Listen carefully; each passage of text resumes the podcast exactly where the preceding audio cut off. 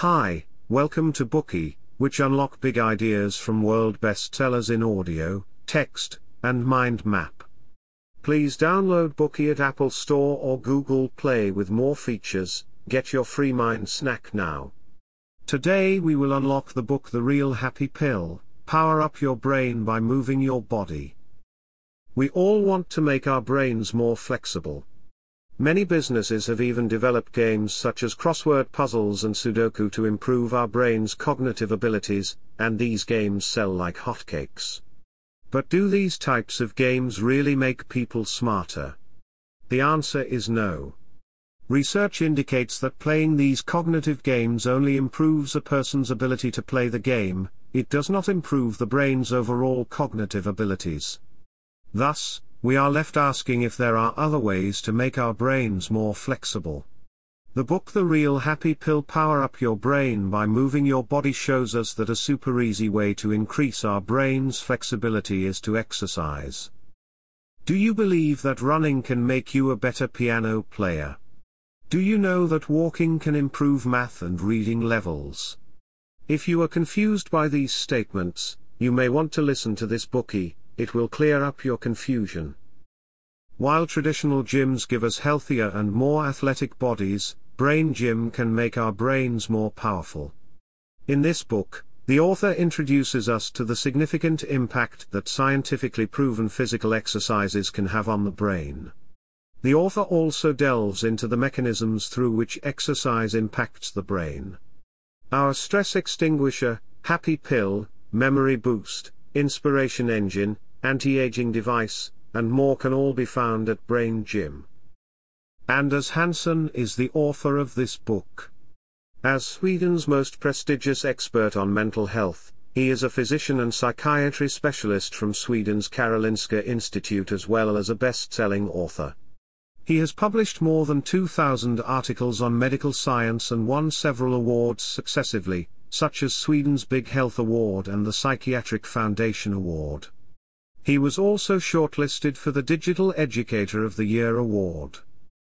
Alright, after giving you an overview of the book and its author, we will explain the book in three parts. Part 1 Why does exercise boost your brain health? Part 2 Why does exercise relieve emotional stress? Part 3 Why does exercise improve cognitive abilities? Now, let's look at the first question why does exercise boost your brain health? This has to do with the evolutionary characteristics of the brain. One evolutionary characteristic of the human brain is that our brain structure is essentially the same as that of our ancestors 10,000 years ago. Therefore, movements that benefited our ancestors' brains and increased their likelihood of survival can also benefit the modern human brain. 10,000 years ago, our ancestors lived on the savannah and primarily hunted for a living. They were busy escaping danger, seeking food, and finding new shelter. From a biological perspective, evolution takes a long long time. It is common to take 10,000 years or more for meaningful changes to occur in species. In this sense, today's humans are very similar to those who lived 100, 1000, or even 10,000 years ago in terms of body function and structure. Our brain hasn't changed significantly. In other words, our brains are still living on the savannah. In the meantime, however, our way of life has undergone a radical change. In just over 200 years, people have moved from the agricultural age to the industrial and internet ages. Our lives have become extremely convenient. For instance, instead of hunting for food, we can now purchase it online and have it delivered without ever leaving our home. However, we are not half as physically active as our ancestors. Indeed, the rate of change in our lifestyles has far outpaced the rate at which our bodies and brains have evolved. We haven't yet evolved the ability to effectively deal with the current pace of life, which has led to suboptimal physical and mental health and even severe psychological problems in many people.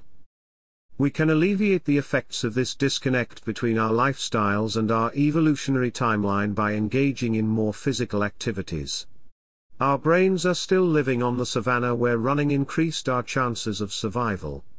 Now, exercising during the day is no different from our ancestors' behaviors of foraging for food or escaping danger. Thus, when we run on the treadmill, our brain interprets this as an activity that increases our chances of survival, which relieves our stress and anxiety. In addition, running allows us to focus. Our ancestors ran across the savannah to hunt for their food or escape danger. Whether hunting or escaping, concentration was crucial. Sharpened concentration thus became a survival tool for them. Compared to our ancestors, our brains have not evolved much since then. Therefore, when modern humans exercise, our brains perceive it as if we are engaging in an activity that is a matter of life and death. As a result, our concentration is improved. Exercise is in line with the evolutionary characteristics of the brain, so it makes the organ healthier. Next, we will learn about the second reason that exercise boosts brain health. One characteristic of our brain is its plasticity which exercise can increase. In layman's terms, brain plasticity means that brain functions aren't determined by birth. Rather than remaining unchanged, brain function can be altered by nurture.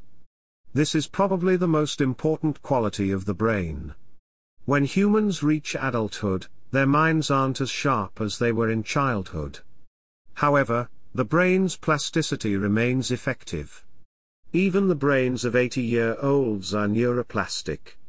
In this sense, the brain is more like malleable clay than china made by molding and firing. Some people believe that the number of brain cells, the number of connections between the cells, and the brain volume determine how efficiently and well the brain works. But Hansen points out that's not the case. The efficiency of the brain depends on whether different regions of the brain can maintain close links with one another. Scientists have found that different areas of the brain control specific functions. For example, the frontal lobe is responsible for making decisions, setting goals, and anticipating the future, whereas the visual cortex plays a role in analyzing visual data and forming images. Suppose a person wants to play a tune on the piano. In that case, it requires the collaboration of several regions of the brain. These regions include the primary visual cortex, the motor cortex, the auditory cortex, the parietal, temporal, and frontal lobes, and so on. There are relatively few factors that can form stronger connections between regions to improve operational efficiency, but physical activity is one of them.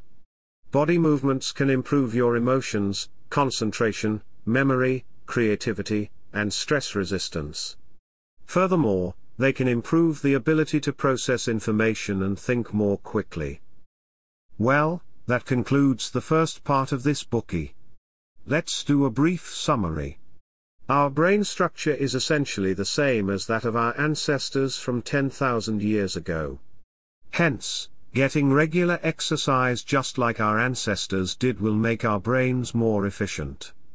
At the same time, the brain is like a piece of clay.